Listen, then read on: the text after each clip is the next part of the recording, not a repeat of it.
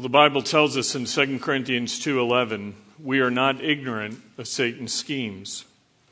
As you look at the course of human history, Satan has used many of the same ways to attack God's people or God's work. And as we've been going through this book called Nehemiah, we've seen many of these attacks, these weapons that he uses, like ridicule, discouragement, and fear.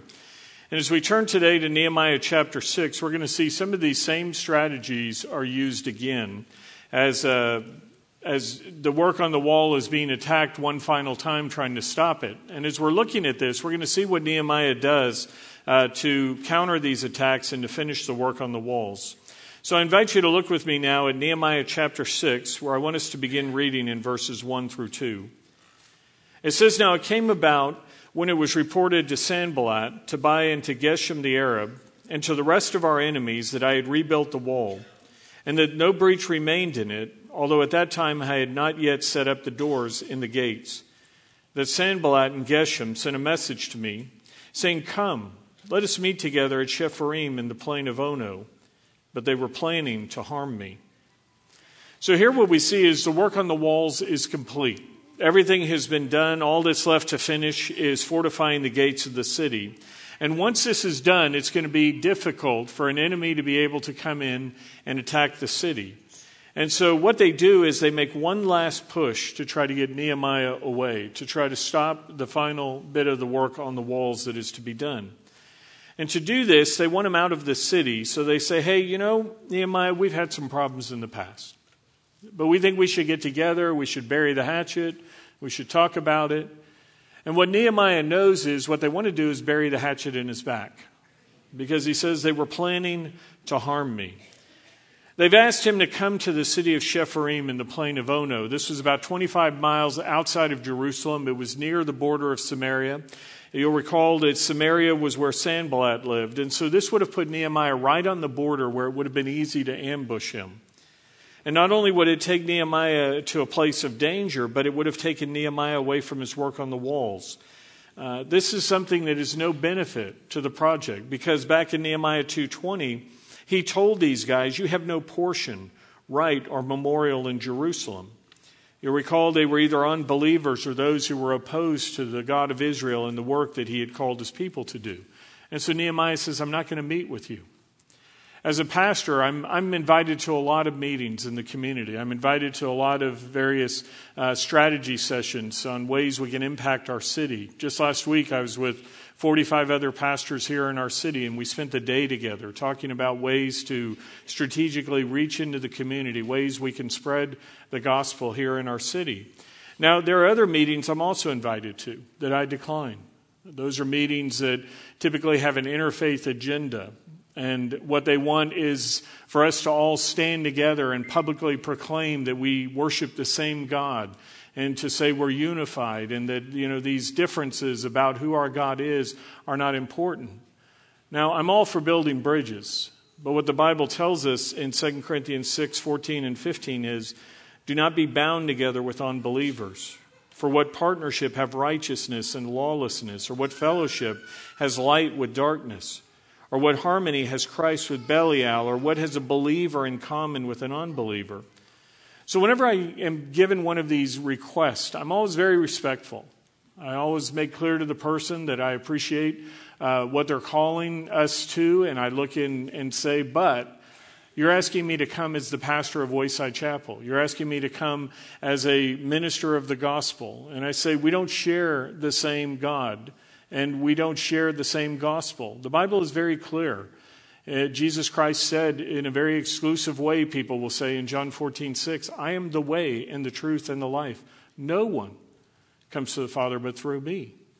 In John 3:16 we're told for God so loved the world that he gave his only begotten son that whoever believes in him will not perish but have eternal life. When you read only begotten it's the Greek word monogenes. It means the unique one of a kind God man. What I say is there is only one way to heaven, and that is through God's Son, Jesus. And if we're not going to be partnering and promoting that, then I, as the pastor of Wayside Chapel, don't have anything to offer into this meeting. It's, it, you know, the, the world says that we should set these things aside, but we're talking about the work of God here. So, as I said, I'm all for building bridges, but we have to do as Nehemiah did and say we're not partners in working for God if they're teaching a different gospel. Now, verse 3 tells us So I sent messengers to them, saying, I am doing a great work, and I cannot come down. Why should the work stop while I leave and come down to you?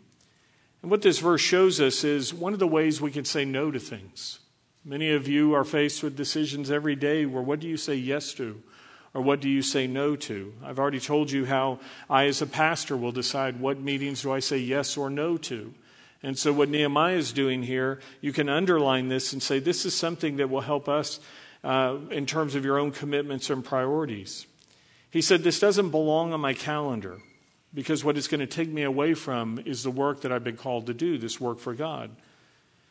One of the things we've talked about in the past that I want to remind you of is whenever we say yes to something, you're also saying no to something else. And the reason for that is when you say yes to something and you put a meeting down on your schedule, uh, what that means is nothing else can have that, that time. You, you can't double book an area on your calendar. It's the same thing in terms of your commitment of resources, whether it's your time or your money or your energy. When you've spent it in one place, you can't spend it in another. And so, as you look at your life, what we're talking about today is something that can help you, where you can create a grid and you can say, This is something that is good, and there's something better, and there's something best. And sometimes you have to say no to good things to leave room for the better and the best. You know, many of us uh, can picture ourselves as standing at a buffet. I don't know if you've ever had this experience, but you're, you're going through this buffet with all this wonderful food, and you've got your plate, and you're kind of, oh, I want that, and I want that. And you're piling it up. And as you get further down the line, you suddenly realize, well, that's better than what I've got on my plate. And, and you're like, well, what? I don't have any more room. And some of you are saying, oh, yeah, I do. I can always, you know, stack it a little higher. And, and some of us have moved from having a plate to a platter, right? And, and that platter is even overflowing, you know, as families. One of the things that happens is your, your kids can commit the calendar. I tell my kids that they, they have to say no to certain things, or when they want to say yes to a new opportunity, I say, What already in your schedule is coming off? Because uh, their activities commit the family calendar as well. And so these are things that, as we're looking at this, I want you to look at your life this morning and, and say, Are you stretched to the limit? By all the activities and obligations that you have. You know, it's easy to get caught up in, in the rat race or racing around all the activities. Now, sometimes the problem is the pressure comes in what we do for God. And, and when that happens, you may be thinking, well, how do I say no to some opportunity to serve God? How do I say no uh, to something I've been asked to do? Well, again, you have to look at good, better, and best. There are opportunities I've been given to uh, speak at a conference or to be on the radio or to be and even write a book. And sometimes I'll look at that and I'll say, you know, there are good and great opportunities here to advance the gospel, but then I have to remind myself of the great work that God has called me to as pastor of Wayside Chapel. And the first fruits of my time and energy need to go to this body, to this ministry. And so sometimes you have a good opportunity that you have to say no to because what is it that God has called you to? I mentioned a moment ago a family calendar. As parents, your primary flock is your family. If I'm neglecting my own family for the ministry, then I'm failing. I'm failing as a father, I'm failing as a pastor. And so there are times you have to say no to things, as Nehemiah is showing us, because they don't belong on your calendar. There are other things that God wants us to do. Now, in making these choices, as I said, sometimes you give up good things. Remember, Nehemiah's given up good things. He was the cupbearer to the king. He had been living in the lap of luxury in the Persian palace back in Susa when he was called to come to Jerusalem to lead this rebuilding of the walls. He gave up something really good by the world's standards luxury and, and a job that paid well and, and comfort in order to serve. The disciples as we read about their call, they gave up their nets and their boats, others their businesses, in order to follow Jesus. And there are times we have to give something up in order to do something that is more important. You've probably heard of the uh, tax company H&R Block. Years ago, Tom Bloch resigned as president and CEO of this firm. It was at the time 1.7 billion in revenue for this tax preparation and financial services firm. And he gave up his job as president and CEO in order to become a teacher at St. Francis Xavier Middle School in Kansas City, Missouri. Now, in switching jobs, his compensation dropped from what it was to 3% of his previous income. 3% in order to become a teacher.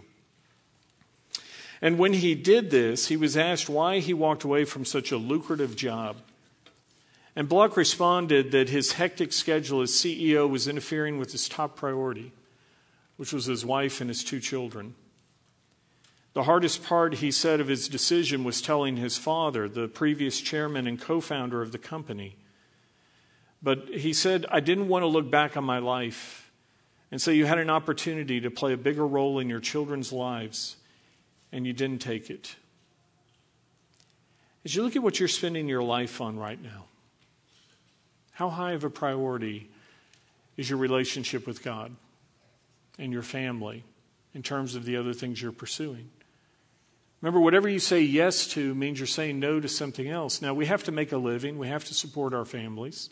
So I'm not telling you to walk away from your jobs and do nothing. I don't know that too many are in a position where they can do that. But what I'm asking you to do is prioritize what is most important. And ask yourself if the things you're pursuing in the world are more important than the other things that God has, has given you an opportunity to say yes to. You see, we can all do a great work for God, but it's having the right focus on filling our plates with the eternal things, like our relationship with God or people who will last for all eternity. There was a young man who was serving as a missionary in China. This was before the current time where China is once again antagonistic to the gospel. It had opened up and there were missionaries in country. And this one young man in particular was a gifted linguist. He had mastered the language, he understood the culture, he was a great uh, representative of the gospel. And there was an American company doing business in the region, and they saw this, this, the capabilities of this guy, and they went to him and they said, We want you to represent our company. And we're going to pay you this great salary. And they offered him a position with a very high salary. And the young man said, No, I'm, I'm, I'm honored, but I'm, I'm not interested. So they upped the offer. They offered him even more pay. And he once again said, No, I'm, I'm, I'm, honored that you would ask me, but he said, I am called to be a missionary of the gospel. I'm here to share the good news of the gospel and not represent a, a commercial company. Well, they came back to him with yet another offer that was double the original salary offer. Huge amount of money that was put on the table. And this young man turned them down again, and he said to them, It's not your salary that is too small it's your job that is too little. You see, he understood the priority of the eternal things of sharing the good news of the gospel. And one of the things that Satan will do to attack us and derail us is to get us busy. One of the ways Satan will try to pull you off is by just filling your plate with the busyness of life and various things. Jesus once asked the question What will a man give in exchange for his soul? What will a man give in exchange for his soul? He says later, What does it profit a man to gain the world and lose his soul? And as I said, whenever you say yes to something, you're saying no to something else. So ask yourself what you're saying yes to in terms of your career and your calendar and your commitments. And ask yourself, where is God in the priority list of those things? As you look at what you're exchanging your life for, are you sacrificing your family or friendships and relationships, those things that are eternal, for the temporal things of the world that are passing? Are we like Nehemiah who can say, I'm doing a great work for a great God? Are we going through life grabbing the things of this world that are going to pass away? 1 Timothy 6 9 through 11 tells us, But those who want to get rich fall into temptation and, and a snare and many foolish and harmful desires which plunge men into ruin and destruction. For the love of money is a root of all sorts of evil, and some by longing for it have wandered away from the faith and pierced themselves with many a pang. But flee from these things, you man of God, and pursue righteousness, godliness, faith, love, perseverance, and gentleness Because Nehemiah was pursuing the right things, he could look at this opportunity, setting aside the danger and their ulterior motives, but just the invitation alone. He said, This, this is not something that I need to put on my calendar. And once we start to have this grid in our own minds, as we start to apply these things in our own life, not only will it keep us from wasting our life on the things that are not important, but it can also protect us from the things that could hurt us, things like Nehemiah was faced with. In verse 4, we, say, we see where Nehemiah said no, not just once, but multiple times.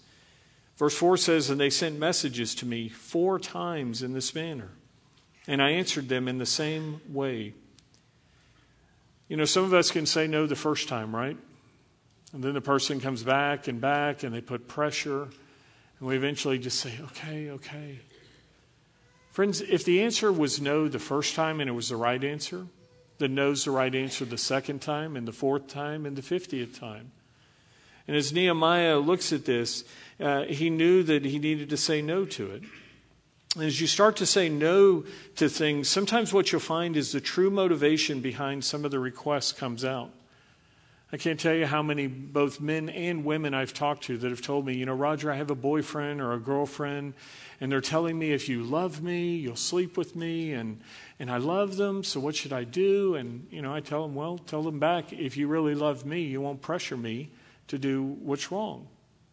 And sometimes they'll do that. And then they'll come back and they'll say, Well, they left me. And I'll tell them, Well, what was love was really a short term lust or a selfish desire on their part, then, wasn't it? Because this person is saying, Well, my needs were more important than your following what God tells us. The Bible says, Keep the marriage bed undefiled. If you're married, wonderful. God says, Eat, drink, and imbibe deeply, O lovers. Enjoy the gift of sexual intimacy. But if you're not in a marriage relationship, God says, then it's not time. And those true motives of what the person really wanted will often come out. Well, here in this situation, Nehemiah sees what their true motives were. They said, Hey, we want peace. But when he refuses to meet in their little trap, look at what happens in verses 5 through 7. Then Sanballat sent messengers, sent his servant to me in the same manner a fifth time, with an open letter in his hand. And it was written, It is reported among the nations, and Gashmu says that you and the Jews are planning to rebel. Therefore, you are rebuilding the wall, and you are to be their king according to these reports. And you have also appointed prophets to proclaim in Jerusalem concerning you. A king is in Judah. And now it will be reported to the king, this is Artaxerxes, according to these reports. So now, come, let us take counsel together. You know what the purpose of an open letter is? It's not so much to communicate with the person, rather, it's designed to broadcast information to others. And they come with this open letter saying, okay, Nehemiah, here's the next threat. If you don't do what we want, we're going to publish this. We're going to tell everybody, and we're going to let Artaxerxes know that you're really rebelling. And what they try to do is pressure him with these false rumors that we just read you know, you've, you've seen people like this who leak a little bit of information at a time, right? And, and what they do is they're priming the gossip pump. And in those times, many of us are tempted to fight back the same way. Well, you want to leak something, I'll leak something. You punch, I'll counterpunch. And as we do this, especially in terms of this little slanderous game that they're playing here, 1 Timothy 3:11 tells us not to be malicious gossips. The Greek word that's used there is diabolus, which means a slander. And one of the names of Satan is Diablo, the devil. Means a slander. And when we do these kind of things, what we're told is we're doing the work of the devil. We're actually doing his work. So even if what you're sharing is true, I want you to ask yourself, why are you sharing it? You recall that a few weeks ago we looked at Matthew chapter 18 and we saw that when a person is in sin or where there's an issue, we're to go directly to the person. We're not to do the game that is being played here. We're saying we're going to tell everybody about it. You, you, know, if, if what Sanballat had was really true, he should have just gone right to King Artaxerxes, said, Here's the evidence of the rebellion. The king would have recalled Nehemiah, and it would have been the end of it. But instead, they're playing this game of, of trying to scare him by saying, We're going to spread this misinformation, and it may come back on you. If you're the type of person who wants to share information, I've said before that I want you to think about the difference between a butcher and a surgeon. And the difference between the two is they both cut meat, right? But a butcher will cut meat for the sake of devouring, while a surgeon will cut meat for the sake of healing, to bring about healing. And so, if you're tempted to share something about somebody, I want you to ask yourself are you a butcher or a surgeon? Is this to devour, or is this to help and bring healing to someone? Don't do what Satan's doing here, spreading gossip, trying to destroy this way. Instead, choose to handle it God's way. Look at what Nehemiah does. He goes to the person directly. Verses 8 through 9 tell us Then I sent a message to him. Not another open letter where he's fighting the same way. He says, I sent a message to him saying, Such things as you are saying have not been done, but you are inventing them in your own mind.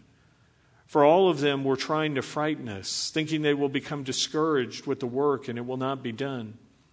And then we see another quick prayer of Nehemiah. But now, O God, strengthen my hands. Nehemiah confronts the wrong directly. He goes to the person and then he lets it go. He doesn't get down in the mud and start this mudslinging match. If you picture two people throwing dirt at each other, they both lose ground as they're doing this. And Satan sits in the middle and he provides ammunition to both sides, gleefully watching as we both get dirty and watching as the work gets undone as they're, they're drawn away. During the Korean War, General Douglas MacArthur once said, I don't answer criticism, I don't respond to slander.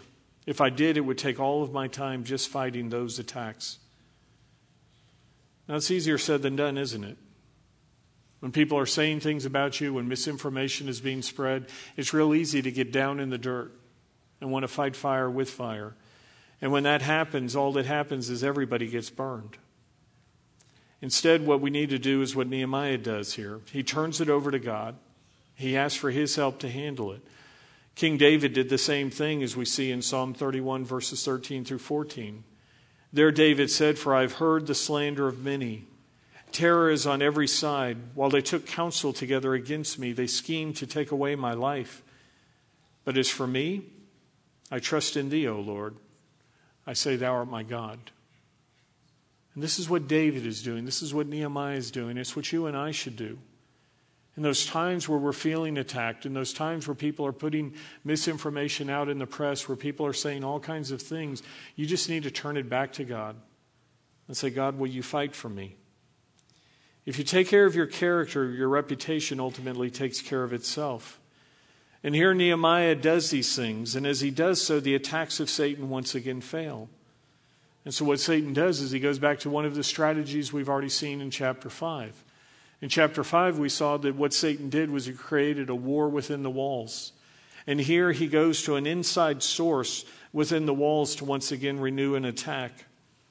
In Nehemiah 6:10 it tells us and when I entered the house of Shemaiah the son of Delaiah the son of Mehetabel who was confront, who was confined at home he said let us meet together in the house of God within the temple and let us close the doors of the temple, for they are coming to kill you, and they are coming to kill you at night. When they can't lure Nehemiah out of the city, they go to their mole in the city. And this guy invites Nehemiah to his house. Now, we see that he's a priest, he's a prophet, and he's obviously a personal friend of Nehemiah's because Nehemiah is willing to go into this guy's home and he says to his friend, he says, Why are you here, you know, with your doors locked? Why are you closed up, shut up in your own home? And he says, Well, because God has revealed to me that we're in danger. They're trying to kill me, and Nehemiah, they're going to kill you. And so this is what God says we should do.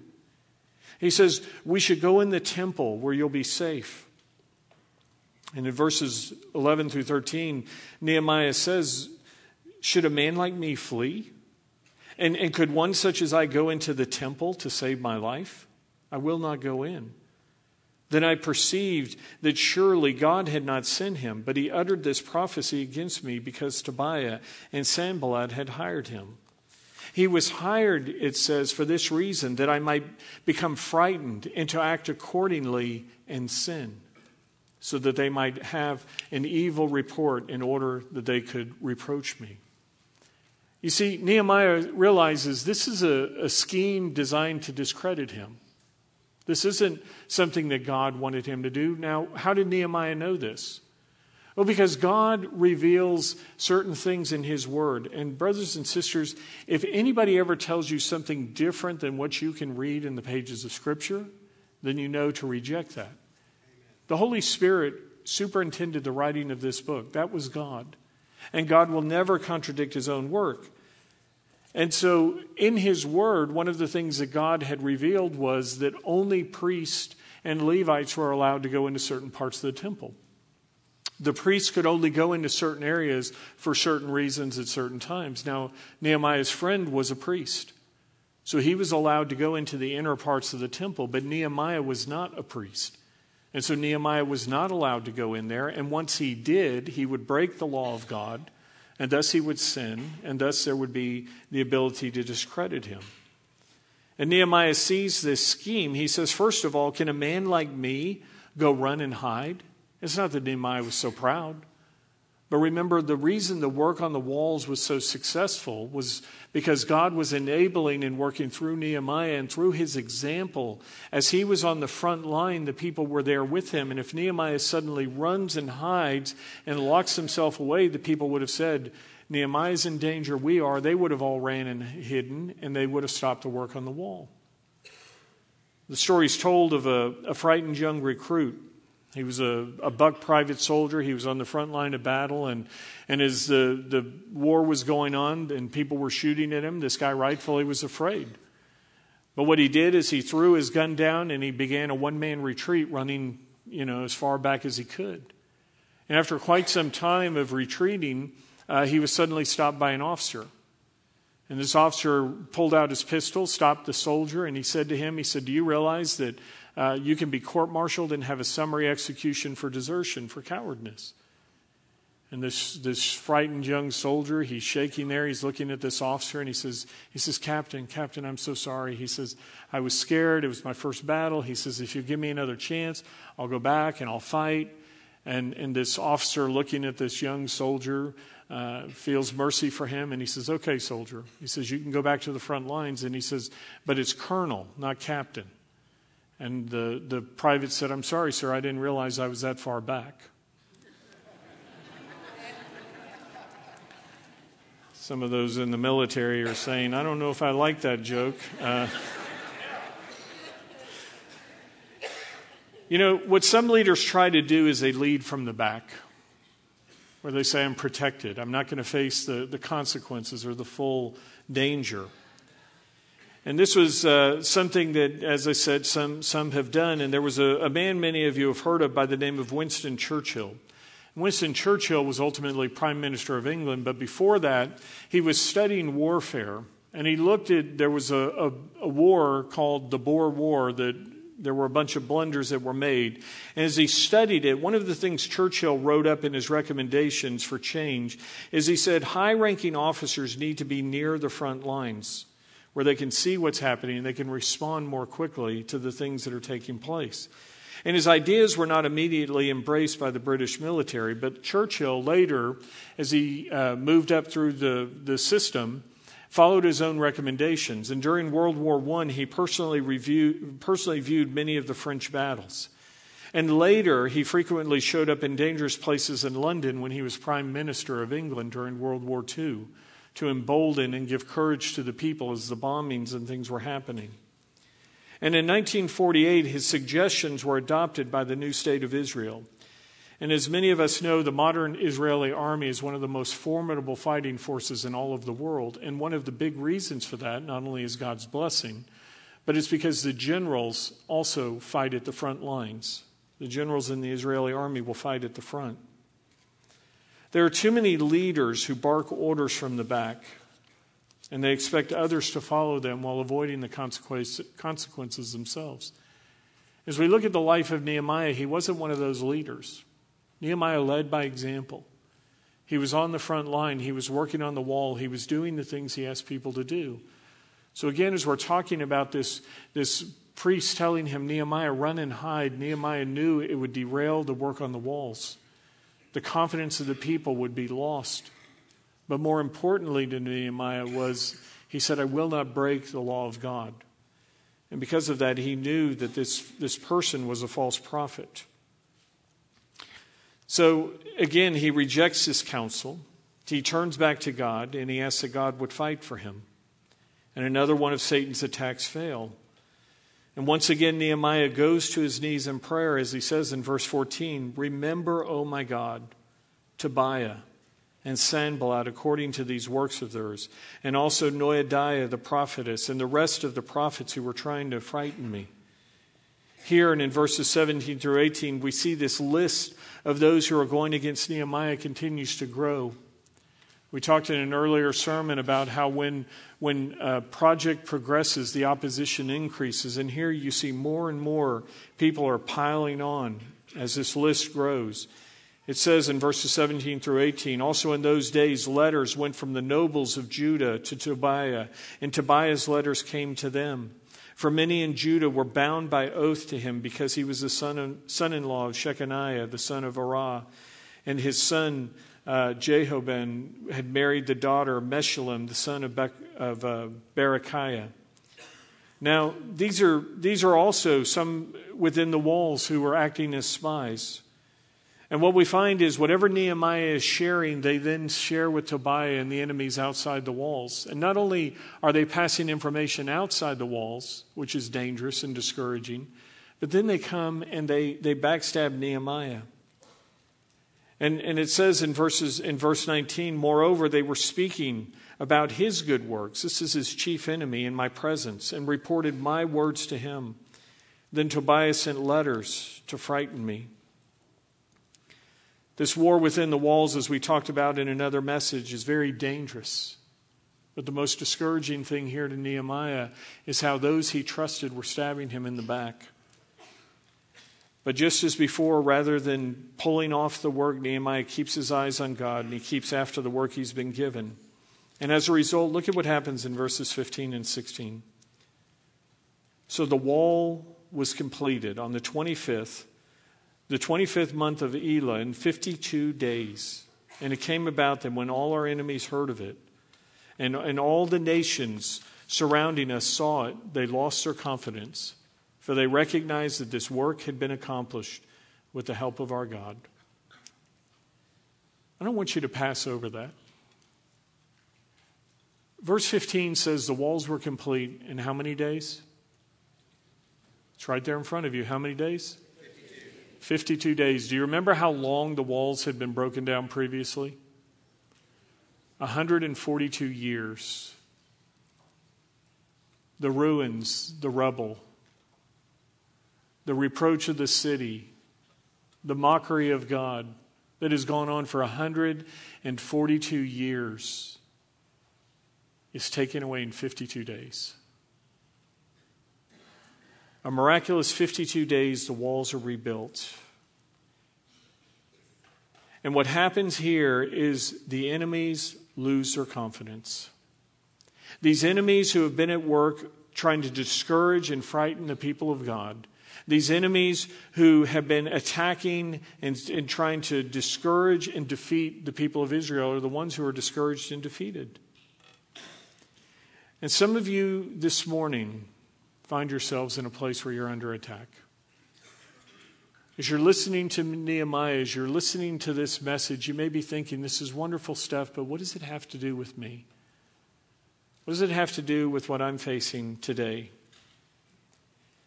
Some of you are facing fear and discouragement, physical illness, financial hardship, relationships that are falling apart, circumstances or people who are, who are attacking you, who are slandering you. As you're facing those kind of things, you've been trying to deal with them the world's way, maybe. You've been fighting back. You've been slandering back. You've thought about running away, quitting. It's just not worth it. I'm sure Nehemiah had all of those thoughts cross his mind as he dealt with these problems that we've seen over the last couple of chapters. But with each problem, with each challenge, what Nehemiah did is he went back to God. He turned it over to God and he asked Him to fight the battles for him. And because of that, Nehemiah wins as the walls are complete and his enemies are defeated. So, as we end today, I want us to go to God in prayer. And I want you to think about where you are this morning, the things you're facing. It may be a war within the walls, a struggle at home with family, could be something at work or where you go to school. People you thought were your friends who were close to you have turned on you. It could be something that is out of your control, a physical illness, a loved one who's dealing with some difficulty. I want you to think about what you're facing this morning. I want you to do as Nehemiah did and take it to God. As you do, ask God to give you the strength you need to persevere. Ask God to give you the patience and the willingness to lay it at His feet and to let you fight the, let Him fight these battles for you. Let's go to God now in prayer. I want you to just spend a few moments with Him, and then I'll close our time in prayer. Let's pray.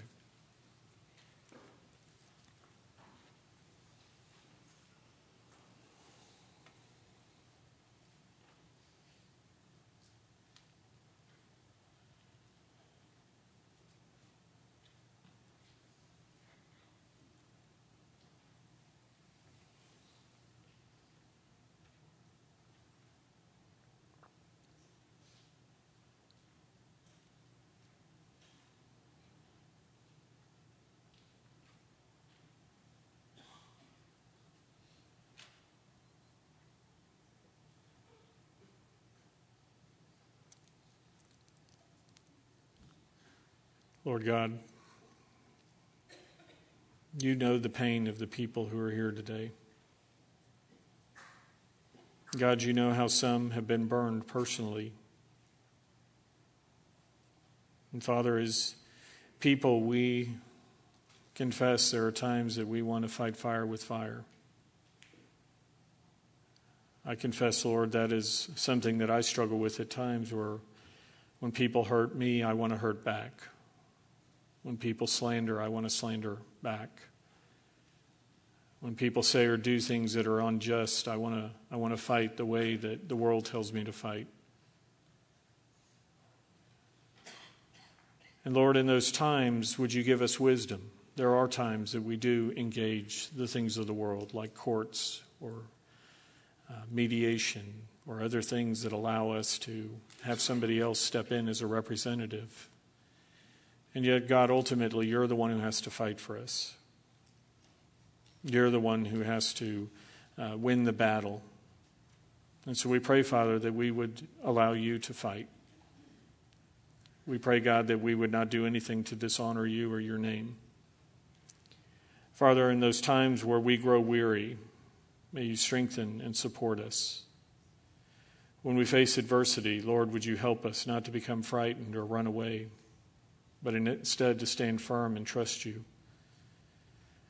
Father, not everybody here this morning is, is facing a battle, a hardship. And yet we all face choices, God, as to what we will say yes to or no to. And so would you help us, Lord, to set our priorities in a way that we can indeed say, as Nehemiah did, we are doing a great work for our great God. We pray, Lord, that you would help us to focus on the right things. We pray, Lord, that you would use us in ways to glorify you and accomplish the work that you've called us to. So, Father, we thank you for your great love for us. We thank you for your Son, Jesus, that you sent to die on a cross to pay the penalty of death for our sins. We thank you that you allow us to become a part of your family, first as adopted children, as sons and daughters of yours, and then, Father, as workers on the wall, workers that you've called to represent you to be your hands and feet in a world around us, to reach out with your love and grace to those who need it. So, Father, would you use us to spread the good news of the gospel? Would you help us, Lord, to be those who strengthen and support others who are struggling this morning? We thank you, God, for your love for us, for the gift of your Son. May we go out and share the good news of who he is and what he's done for the world. In Jesus' name we pray and thank you. Amen.